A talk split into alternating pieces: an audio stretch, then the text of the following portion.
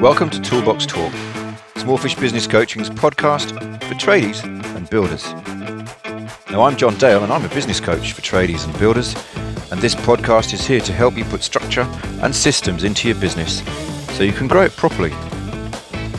If you want to watch some more of my videos, head over to smallfish.com.au. And while you're there, check out the Big Numbers Workbook and learn a bit more about the important numbers in your business.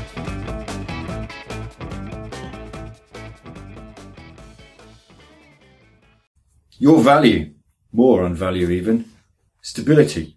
I've said it before, probably said it a million times, and this is another video in that little series on knowing your value, right?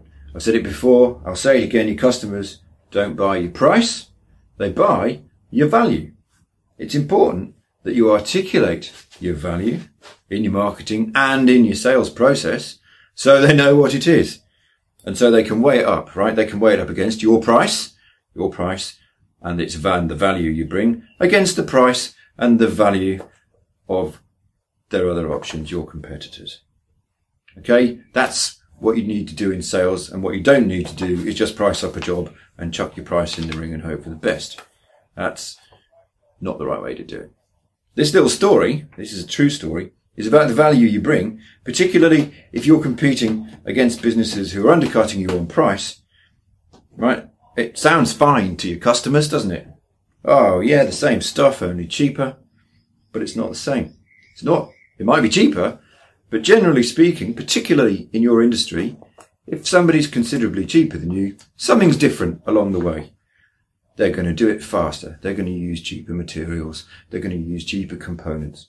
Whatever it is, right? Same, same is not. And here is an example of how things can be different. Risk is a big factor. So I have a client, right? This is a true story. I have a client. He makes custom electrical cabinets, switchboards and things. He applies, he supplies them to electrical contractors. He makes high quality, quite expensive ones, built well, built to last, using standardized and high quality components. Good shit. And they're a bit more expensive. And a new electrical contractor came charging into town full of big talk and big bullshit. We're going to shake up this town. We're going to undercut everybody all these complacent electricians. We're going to make some noise. We're going to take market share. And my client thought they were full of shit, frankly. And he said, I'll give them five years. They lasted three. Okay. They went into liquidation last week. They made 20 local electricians redundant. They owed at least one national uh, electrical wholesaler more than $400,000. They didn't owe anything to my client. They didn't buy his lovely expensive things. They bought cheap, shitty ones from someone else and lumbered the poor customers with shit cabinets. Right? And here's what's useful to you as a story to demonstrate that charging a bit more means stability. They went under because they didn't charge enough. They had skinny margins and they couldn't sustain their business. Okay. And to tell your customers that charging a bit more and having a sustainable business means we're not going to go under and leave you in the shit. And here's where it hits home for the customers. Nine fairly large commercial electrical projects were left hanging, not completed. Nine. So probably nine builders and developers or, or commercial customers, businesses, were left with a project not completed. All right, That's bad news for those customers, isn't it? All right, Their projects are compromised. Undercutting on price and having skinny margins as a contractor, as any trade business, means you compromise something, right? You either compromise quality. They bought cheap and shitty cabinets rather than good quality ones. And in the end, the customer's going to pay for that, right? They're going to have cheap componentry that's going to need replacing. So, you know, they cut corners on the job when they're trying to work to a price.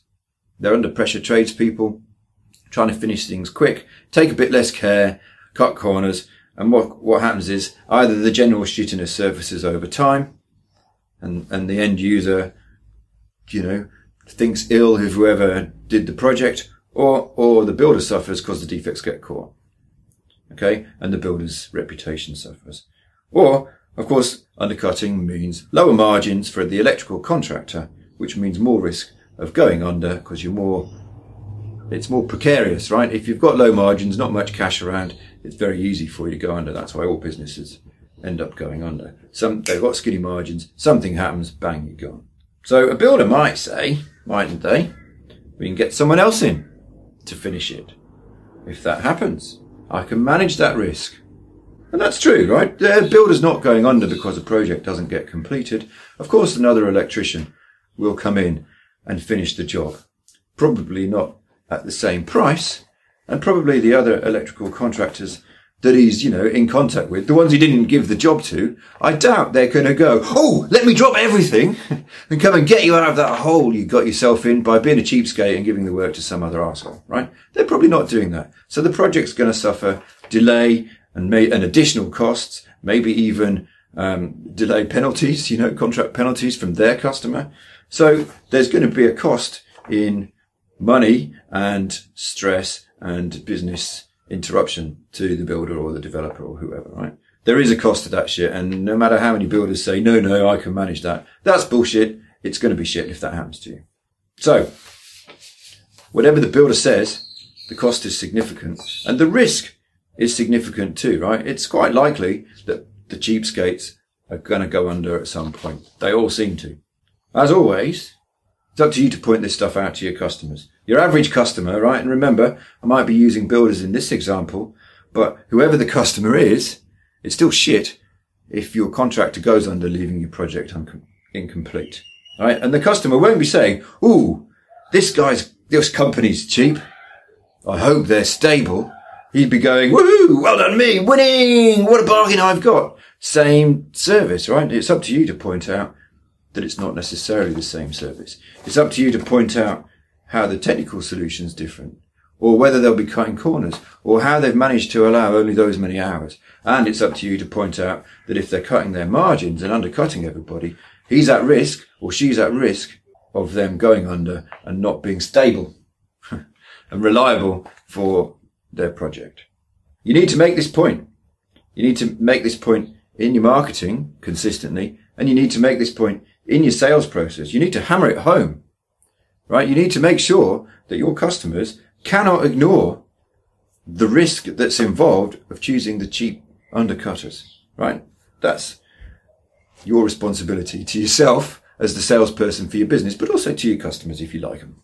Get them to consider what the cost is if a problem occurs, if a supplier goes under or a contractor goes under. So this is part of building your marketing machine, right? Knowing this stuff, knowing this value, this stability, knowing your competitors' value or lack of it, knowing the risks of going with your competitors and why they might be rubbish. And it's part of your sales machine, like I just said, hammering it home, hammering it home so they can't ignore it and just pretend you're all the same. Right? Hammering it home so they have to make an informed choice about who to go with and they can't just buy the cheaper one and pretend it's the same. Right? And I'll help you. Right? Risk is important. Don't neglect it.